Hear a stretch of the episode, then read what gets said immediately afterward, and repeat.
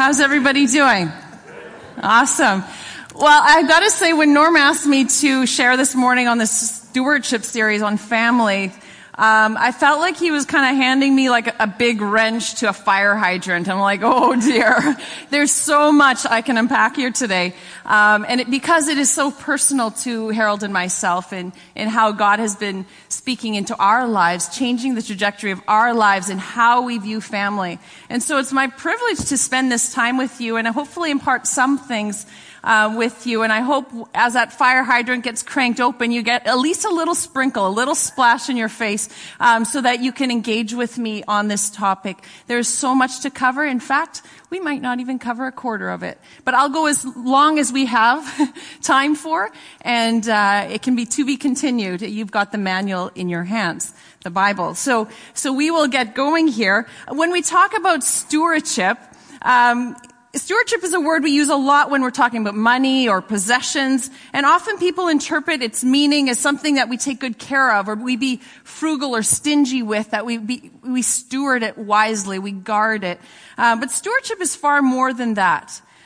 It's uh, more than simple financial wisdom or careful living. It's a concept that what we have in our lives doesn't belong to us. We are caregivers, given the responsibility to provide oversight. We're not the boss, the one to whom it belongs. And we know we've been talking about stewardship. God owns all things. The one to whom it belongs um, is, is in control. And a good steward never forgets who the real owner is. We talk about family. A good steward of family never forgets who the real owner is. And um, everyone is born into a family context, and everyone has a role to play in creating family. And so before we have all the singles kind of check out or the, the, the parents or the, the couples without kids kind of check out like, oh, here we go again. This is about raising children and I can't or I don't, I want and all these different things. I want you to understand that stewardship of family is for everyone. We've been talking about the family of God being brothers and sisters. Norm isn't just like my brother. He is my brother. Doris isn't just like my sister. She is my sister. And so when we're talking about stewardship of a family, look around you.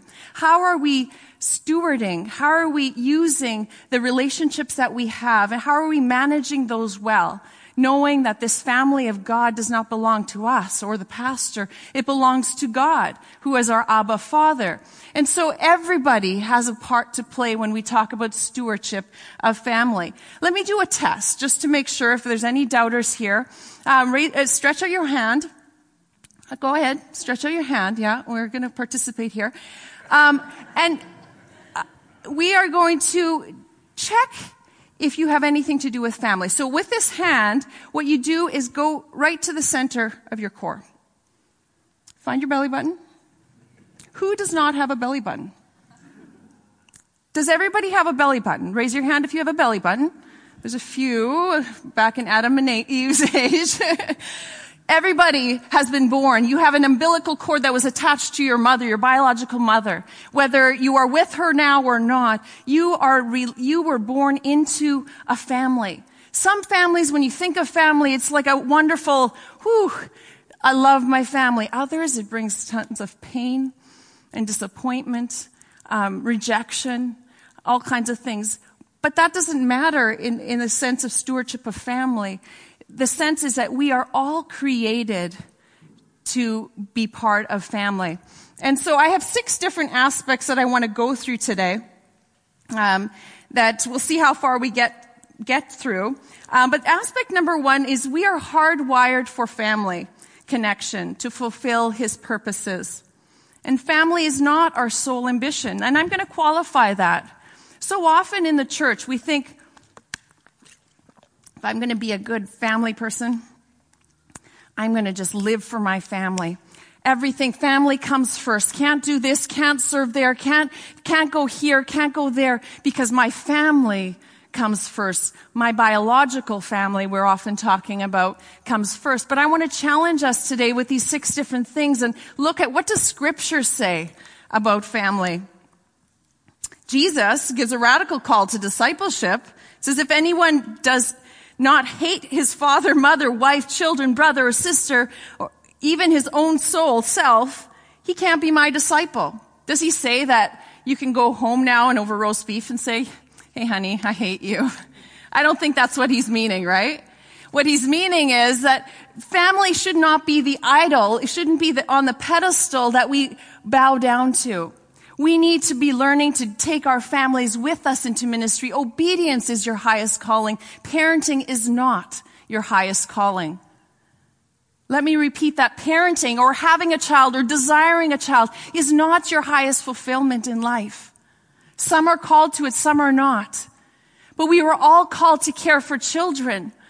But parenting is not your highest calling. Obedience in Christ, being spirit led, is your highest calling. And if God should grant you children in your care, you are called to take them with you, instruct them. Uh, the Bible talks so much about imparting that wisdom with your children. But family is not just a good idea. It's God's idea. God's design for humanity. The Israelites were created for family. Um, we were just hardwired for it. It reminds me of, I'm Mennonite. I don't know if there's any other good Mennonites out here. Um, when we think of, when we go into our cultural roots, when we think of being Mennonite, it's not just about me, Wendy. It's, it's about, uh, it's that your cousin's uncle's sister's dad is related to the person sitting next to you. Right? You, you, you find a sense of identity when you can play that family tree game, that Mennonite game of finding, okay, who's your dad and who's your cousin and, and oh yeah, so and so married so and so. Hey, now I know where to place you. That's just some internal wiring that we have to figure out how do we connect. We all desire connection. Um, and family was the central social unit in the biblical world, but it was, it had a missional purpose. It was not just so that we could glorify, oh, you have a cute family. Isn't that great? No, Adam and Eve had children so that they could take care of the earth. That was their mission. And to be stewards of the earth, to rule the earth. Noah and his family, it wasn't like they just got chosen. They were like, oh, you guys just want a cruise. The rest are going down. No, they, they got saved as their family. But it wasn't to go on a cruise ship for 40 days. They had a missional purpose in mind. It was hard. It was adventurous. It was risky. They had to be building an ark in the middle of nowhere. When, when the people around them said, what are you doing? How are you raising your kids to build a boat? Like, what kind of influence are you? Those children are there to help redeem the earth. They had a huge purpose. Abraham and Sarah, we know that story. Abraham and Sarah, an infertile couple, called to raise a family, not just so that they could fulfill their bucket list. No, God had something far greater. He said, I want to raise up a family line that will be nurtured and loved in my presence, that they can call me Abba, Father. Through them, people will find salvation. And that is why we're here today because the obedience, and they didn't just keep their son to themselves and homeschool him and keep him safe. And I'm not against homeschooling, but, but just kind of bubble wrap him and say, this is our prize son. We don't want him to go up a mountain because, you know, um, no, they had a son for a purpose. So family is not our sole ambition.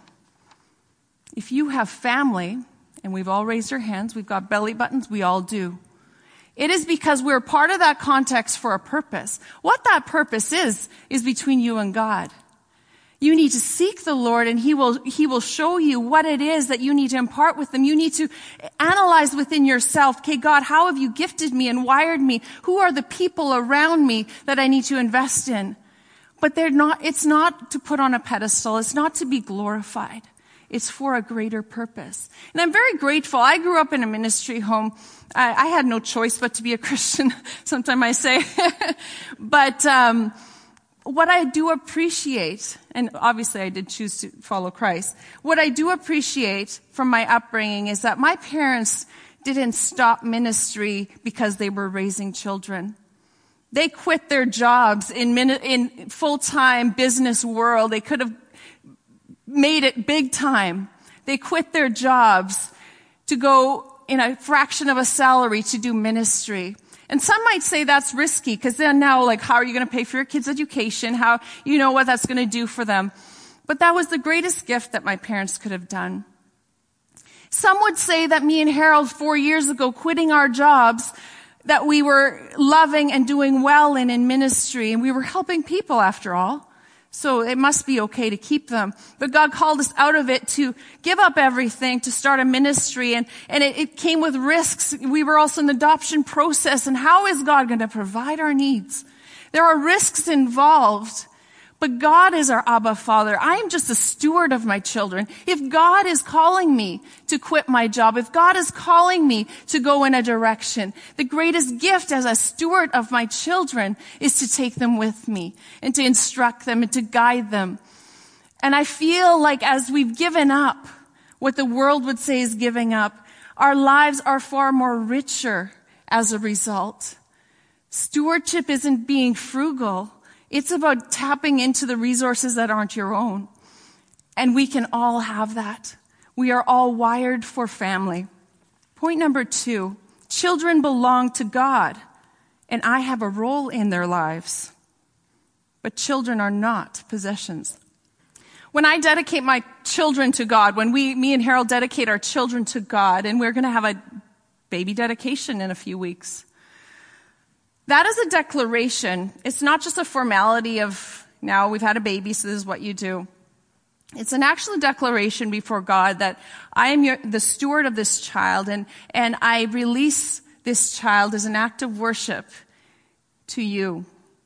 Do, Lord, what you want to do through this child and help me be a good steward for the years that I have to impart knowledge and wisdom and guidance to this individual. And I remember it, came, it, hit us close to home when our son, our firstborn, was six months old and he was having terrible seizures. We didn't know what was done. We had already dedicated him to the Lord and we are like, and people are saying, aren't you concerned and aren't you worried? And they were, they were doing all these tests and they scare you, right? You might have brain damage. You might do this and you, he might never, whatever. And, um, but I was reminded of the baby dedication. This child is not my own. God knows this child. He has a purpose for this child. So what did we do? We went back to the congregation who also stood before God and said, we dedicate as a family of Christ. We commit ourselves to nurture this child. It takes a village. And so we went back to our church and said, you know what? We don't understand this. But the church rallied around and we had a healing service. Because this child was not our own. He wasn't our possession that we had to fix. This child was not the church's possession, but we were stewards of this child to intercede on his behalf. Would you know that God, our Abba Father, healed him like that? Never had a seizure since, never had to go on medication. It doesn't always work like that. But in this case, it did because our, our church family was a steward of our child. I was not raising this child with, in, with difficulties on my own. He wasn't my possession. I had to get under control. But God, who is his Abba Father, took care of his needs and knew his needs. But we had a role. We all had a role. The church had a role in being part of that stewardship. And when we adopted our daughter last year, some would say, well, how does it affect your real children? And I always say, you know what? None of my children, whether they're biological or adopted, they're not my own. I just get, I am blessed to have the time to invest in them, the time that I have. In that sense, they, they all belong as equals because God has given me this blessing of raising her. And part of the, the, the idea of having a role in their life. I look at Sunday school teachers here, worship leaders, mentors, grandmas that look into my child's eye and value them and cherish them. All of you play a different role in my children's life that gives them a sense of belonging. And it's important as we, as a body of Christ, and as we look at the children in our congregation, as we look at each other as children of Christ, that we look into beyond just their behavior, beyond just what we see and get distracted by, but how has God wired him? How is she gifted? How can we invest in this person's life to enhance the body of Christ as a family? That is stewardship. So belonging is not ownership. Belonging is acceptance, is accepting those people around you in the church, is accepting those children in your, in your care, is accepting even that weird uncle that shows up at gatherings. You know, God loves him. He knows you have an opportunity to steward that relationship to bring them into the presence of God. You have an opportunity to invest in this clearly rebellious teenager that is just not sure where to turn to. You have that opportunity either to reject and say, ah, I'm glad that's not my problem or to invest. We often talk in churches and, and, uh, and one of the things when we're speaking with foster parents, especially and adoptive parents that take on some high risk situations. And one of the, the biggest hurting things that we see predominantly in churches across Canada is that they feel very isolated. When their child does not behave in a certain way, um, they families will, or people will even say, well, I guess that's what you signed up for. Or, that's why I don't do that. Oh, I would get too attached if my child was in my home and, and then would have to be, be placed in another home. Rather than seeing it as a biblical sense, if we are family, we are stewards of the relationship as, as a body of Christ. Point number three. How are we doing for time? We'll keep going. Okay, so all children are a blessing. Children are not inconveniences. They might feel like it sometimes. Let me tell you, anybody do the morning scramble to school? Like, oh, how did we get these? No, but, um, but children are a blessing, not for their behavior, not for what they can do for me. Just like God, we are God's children, and not for our behavior or what we can do or that we're cute, but because we need an Abba Father. And children are our blessing as well in our church context, in, in schools if you're a teacher, in our homes if you are a parent. Um, as grandparents, children are a blessing because God said they are. That's a pretty good reason. Behold, children are a heritage from the Lord. And so often in our society in Canada, we have lots of cultures represented here, but in Canada, we have not always esteemed children as we give lip service to. I'll give you some examples. The unborn child with Down syndrome. Did you know that 90% of our unborn children diagnosed with Down syndrome are aborted before they have a chance to live? 90% in Canada. They are precious. They are not flawed. They are not forgotten. They aren't mix-ups of our Heavenly Father. They have gifts and abilities that our congregation needs to embrace. Did you know that over 100,000 abortions are done annually in our nation because they are unplanned or unwanted, inconvenience to our schedule? Maybe they are a shame. It happens in the church. It happens outside the church because there's such shame. And before we go on to a high, uh, on our, our little uh, soapbox and say, yeah, we're pro-life and look who could do that. I have to ask the question in return to the church, if we are pro-life, who is taking away the shame and embracing with grace that single mom who feels she has no option? Who is the church member that will say, you know what? We love the children with Down syndrome. They are not an accident. They are not a burden. May we adopt them or may we support you to raise your child. That is being pro-life. Because children are a blessing.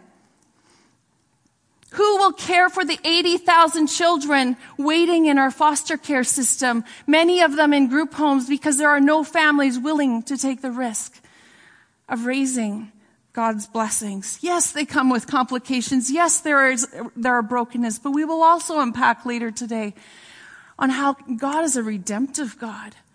If we think that God cannot heal the brokenhearted, our God is too small. If we think that we cannot take on what God has called us into, we need to check how trustworthy we are of our Abba Father. We often talk, Harold talks a lot, and he's much better at it in attachment issues when, when we have kids from trauma. But what I also see, and we need to have that attachment with the mother and, and the child, and the father and the child, and often that's broken due to crises, no, no fault of the child. But I often look at the church and sometimes I think we as a church have an attachment issue with our Abba Father. Do we trust Him when He sends us that He will also catch us? When we, we do something good, that He will delight in us? When we fall, that He will pick us up? Do we trust our Abba Father to take these children in? Do we see children that climb up the walls, perhaps because of FASD of no fault of their own or other conditions or autism or all kinds of different kinds of needs that our children present? And every child has different needs. Do we see them as a blessing that have something to offer? Something to minister into our hearts that we need them just as much as they need us because every single person is wired to need family. And don't think for a minute that somebody that is marginalized in the society doesn't crave it. Why do we have gangs? They're looking for belonging. Friends, we have an opportunity to invest in these children.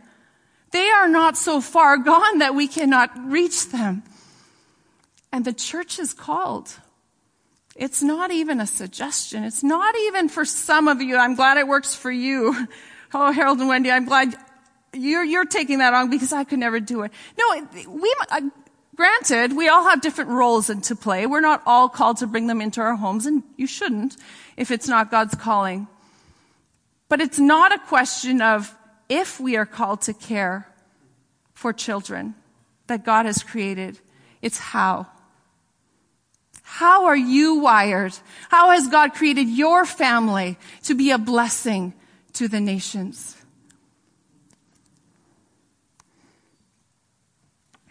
Child welfare is not a political issue. It's not something that government can fix or will ever be able to fix. It's a community issue. Mark 10, uh, 13 to 14. They were bringing children, people were bringing children to, to Jesus that he might touch them and decide, but the disciples, they rebuked them. But when Jesus saw it, he was indignant and said to them, let the little children come. He was ticked. We often think, oh, let the little, let the little children come already. he was indignant and don't hinder them for to such belongs the kingdom of God. To such, think of those children that we often don't necessarily see as blessings. To such belongs the kingdom of God. And he took them in his arms. He blessed them. These children are blessed, laying his hands on them. They were belong. They had found belonging in God. And sometimes the only thing that hinders these children from healing is when the church hinders. And I'm not about to, I, yeah, it sounds like I'm putting a guilt ship, and so maybe I am. But I'm not going to take that away. Because sometimes we need to hear the, the, the honest truth, right? But it's not about guilting ourselves to, oh, I guess I should do this. But do you know that when you receive a little child in my name, you are receiving me? Who wants to receive the Holy Spirit? Who wants to receive the presence of God? Who wants to receive more of what God has in store? This big, big God that we can only get a glimpse of. Who wants more? Whoever receives these children in my name receives me. It's not a one way street. You will receive when you give.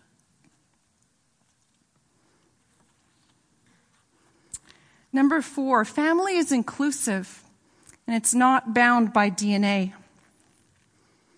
God urged the Israelites to manage their relationships well and to exclude, include, sorry, to include the orphan, the widow, and foreigner. Actually, it's laced throughout scripture. We were speaking in a church, Harold was speaking about this, about how throughout scripture, from old to new, that we are, it's always like the triad, the, the orphan, the widow, and the, the, the newcomer, the refugee. Some translations alien, but don't go there. Um, it's so entwined in scripture that we are to include them. The Israelites were to include them. James 127 says pure and faultless religion is this, to care for widows and orphans in their distress. It's throughout scripture. And when we were speaking there, then one lady came up to me after and says, what version of the Bible were you preaching from? And I'm like, oh no. She's a King Jameser and I didn't use that version. Um, how am I going to redeem this, Lord? And she says, because my Bible doesn't say those things. And I said, well, which version do you use? It was the same one that we were preaching from. And she's changed her countenance. She's like, really? My Bible says we're supposed to do this. Why wasn't this taught to me? I'm like, she was in her sixties or something. That is amazing. You mean I'm called to care? It's not just somebody else? And I'm like, yeah. And, and that's, that's an enlightening time because I'm not saying that critically because Harold and I were in Korea with our one boy, one girl. We had a nice little marriage. We were in full-time ministry. Things were good. Went to, to Korea to visit his family. As many of you know our story, I won't go into detail. To present our family to these aging relatives who wanted to see now our complete family when God wrecked our plans and he called us into adoption. We both had the same dream one night that God is pushing us to include more children that needed belonging. Um, so, so I'm with everybody when I say family is inclusive. We've just wrestled through it. We're still working it out. What does it mean to include our neighbor? What does it mean to take on, take in somebody with mental health issues, with post-traumatic stress disorder, a, a, birth mom that is about to give birth to a child, uh, parents that just lost their children and are suffering with addictions. What does it mean to care? God has brought people to our doorsteps that were far more than what we thought we could handle. People said, when you adopt a teen, you better watch out. You don't you haven't touched the teenage years yet. But we felt strongly that God had called us to it. Um, but when God means He's inclusive, He's inclusive and He provides for all your needs. So sometimes, yes, you will be called to do more than you feel you can handle. But remember, you are a steward. Remember who the owner is. Remember who your Abba Father is. Let's not be so detached from our Abba Father that He cannot be trusted. It's not bound by DNA. We can see it clearly through Scripture that the Israelites were to include the foreigners among them. They were to include the, the parentless among them. We were to include the widows among them. Everybody had a place in the family of God. And social services in their day didn't come from a government. It was part of stewarding family. That was the system. Later, we even read how even Gentiles, whole households who weren't raised in the knowledge of God were welcomed into God's family through their acceptance of salvation. And it shook the whole Jewish nation to think that bacon eating worldly people would now be their brothers and sisters. And they had to share at the same table. And don't elbow each other. Right? You, you gotta treat them like your brother and sister. They are your brother and sister. Jesus put people pretty straight with the disciples around the table. And because of that, I, I'm not Jewish. Um, and I'm thankful that way, way, way back, that, bla- that trail had been blazed for me. That I don't have to struggle to be able to confess profess my Christianity, my allegiance to Christ. That I, I, he's my dad. He's not my stepdad. He's not my grandfather because my parents believe in God. Um, He's my Abba Father. And so when God puts people in your life that aren't your DNA related, uncles, brothers, cousins, relative, that gives us a sense of, oh, now I know how you relate. I, I'm Mennonite.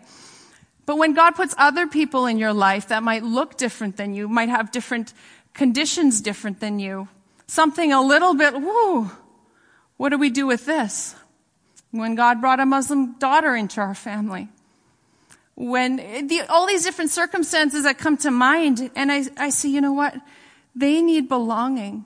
And sometimes the best way of sharing Christ with people is just creating belonging. Not dictating what they have to think, not dictating how they should live, but to embrace them. My grandpa, who just um, had a birthday yesterday, we had celebrated his 97th birthday. And uh, he's still moving really fast with his walker. And, uh, and he just had eye surgery because he says, I want to live life to my fullest. But growing up, we had gatherings and they were known in the community that anybody could stop by. We had a big family, Mennonites do. And yet, when there was somebody, and it's usually somebody that didn't fit in, they were usually marginalized in the community, when they came to their door, my grandpa would always say, There's always room for more. In our church, when we, when God calls us to the banquet table, when we share communion together, there is nobody outside these walls in this community. There's nobody in government. There's nobody in, in the North End. There's nobody in any parts of the world that do not belong at the table of Christ. But sometimes the only thing that hinders them is having us invite them to that table to partake and making them not just feel, okay, we'll be kind and we'll do a little mission trip in here. Don't you, aren't you grateful for the food we give you? No, there's always room for more. You are not any less. You are not any greater. You belong as part of the table. You can share with me. We are equals. Not for what you believe, not for how you smell or don't smell, not for how you think, but you belong because you are a blessing from God. God has created you and you have a place in his family. Um, family is a choice commitment. I think of the prodigal son. The father did not mandate, son, you're staying here till you're like 25, you're going to get an education, you're going to do this and that, and no, you are not taking your inheritance. It grieved the father to let him go, to do his rebellious thing. It grieved him immensely. But the point of the story is that God does not control us. He doesn't say you have to do this and that. You have to take in children because that's what the Bible says. You have to include the, the widow beside you because that's Bible mandates me. You have to uh, help a refugee family because it's your duty.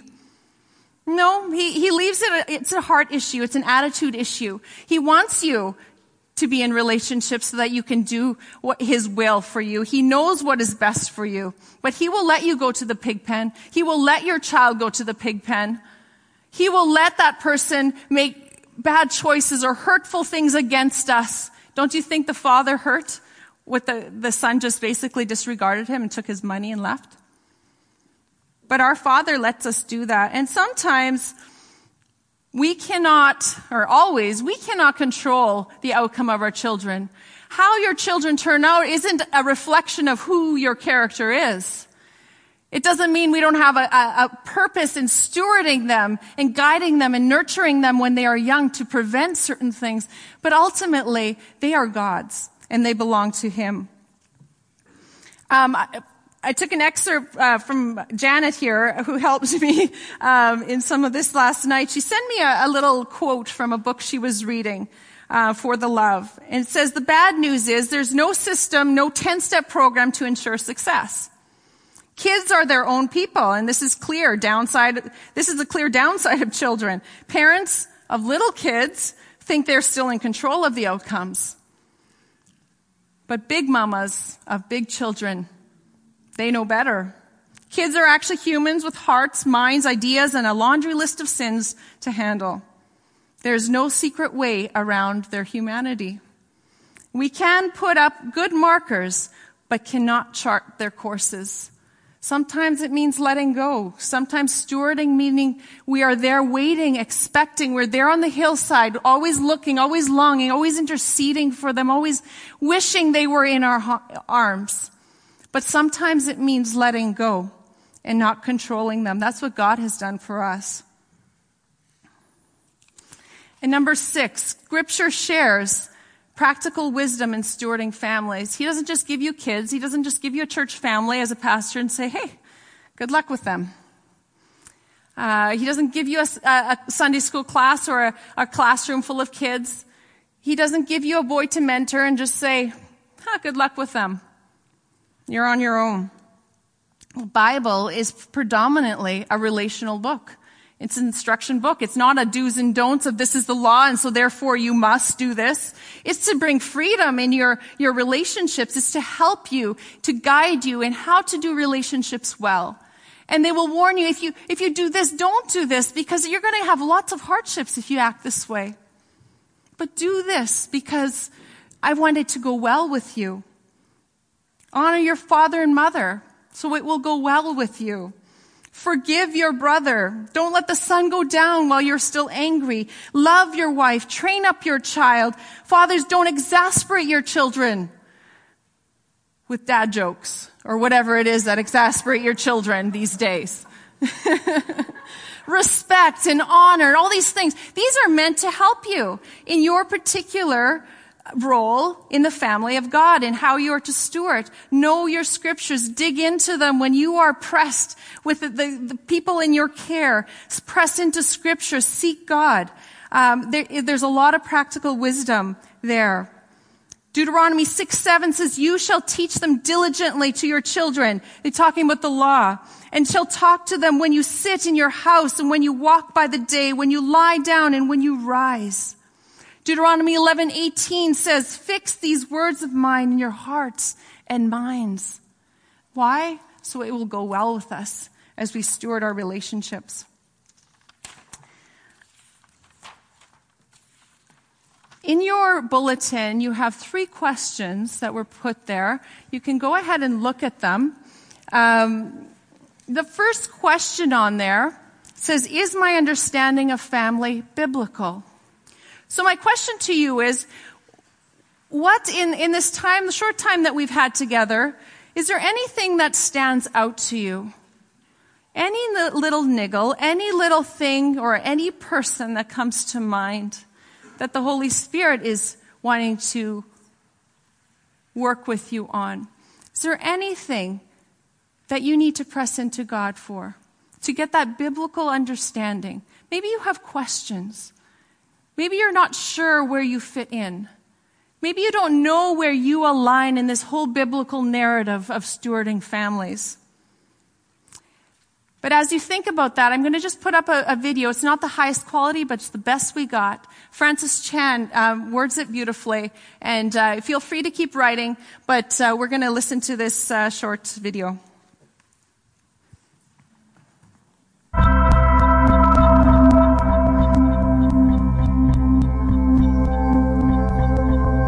Much instability, so much that we don't understand, that, that we don't know. For me, growing up, it was, uh, a lot of you guys know my mom died giving birth to me.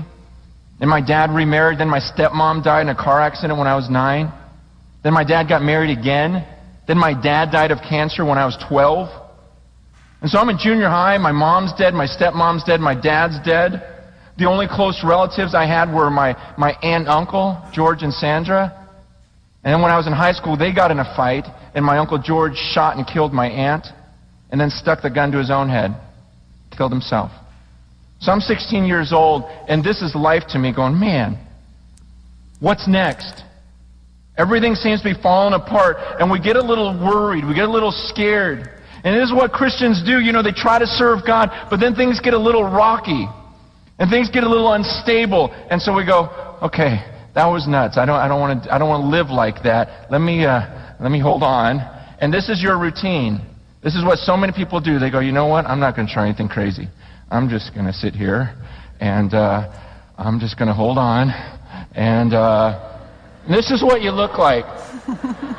you just go, uh, this is what people do. You know what? I'm just going to have my nice little family. We're just going to, um, you know, we're just going to keep to ourselves. We're going to live in a gated community. I'm going to homeschool my kids, make them wear helmets everywhere. I'm going to, um, you know, I'm not going to let them outside because sun has bad rays. I'm going to, um, you know, just on and on and on. And you just live your life in the safety of, I don't want to do anything crazy for God. I just, I just want to, you know, go to church on Sundays and maybe give like 2%. Um, and uh, maybe serve, help the nursery because I feel guilty. And then you do this your whole life, and then you, you go, your greatest prayer is like, God, you know what? I would love to die in my sleep and not even feel it and then just go up to heaven. And so th- you want to die like this. Just in your sleep, ooh, right in the middle of a dream, good dream, the dream you're going to heaven and you don't even feel it. And then suddenly you wake up, you stand before the judge and you go. Now, if, uh,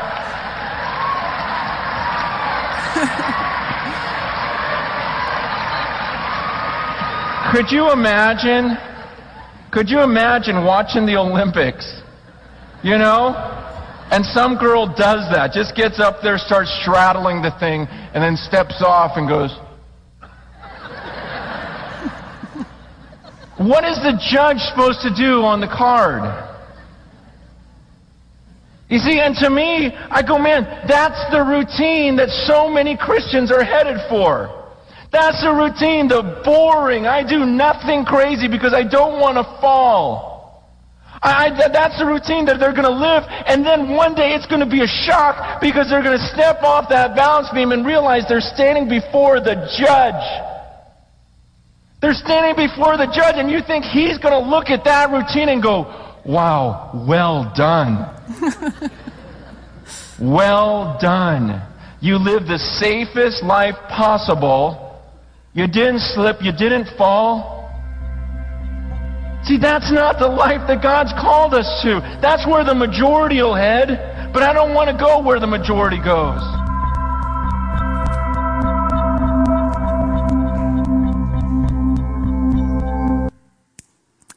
So the second question is what my role is. There's so many things, and I've listed some. It's hard to see it on there. If you want to know, I'll plug you in. We have government asking us. We have families asking us. We're, is there anybody in the churches that will take and help and accept and create belonging? It's incredible. Maybe, and I would say, look at your spiritual gift test. Do the spiritual gift test if you have not already. What are you good at? What are your inclinations? What, how has God wired you? Could you be welcoming, repairing, cooking, mentoring, praying, encouraging, teaching, advocating, babysitting, fostering, adopting, giving, cleaning for somebody that needs help, sharing, inviting others, hosting people, hospitality, driving somewhere if they can't get a ride, parenting. What is your role in stewarding families? I'll let you take that home. And the final question is who needs to be included in my understanding of family? That's a, that's a conversation with you and the Lord. But we're going to bring this to a close now. And I don't know if the worship team wants to come and you're going to end in prayer, but I want to spend a moment in quiet reflection as they get come up here. Who needs to be included in my understanding of family? Is it a sick neighbor, a lonely widow, a foster child, a single church member, a single parent, a estranged relative, a refugee family, struggling coworker. The list could go on and on and on. The beautiful thing about the family of Christ is that God sends us out from this family gathering into areas that we can steward those relationships and invite them in to be part of the belonging of Christ.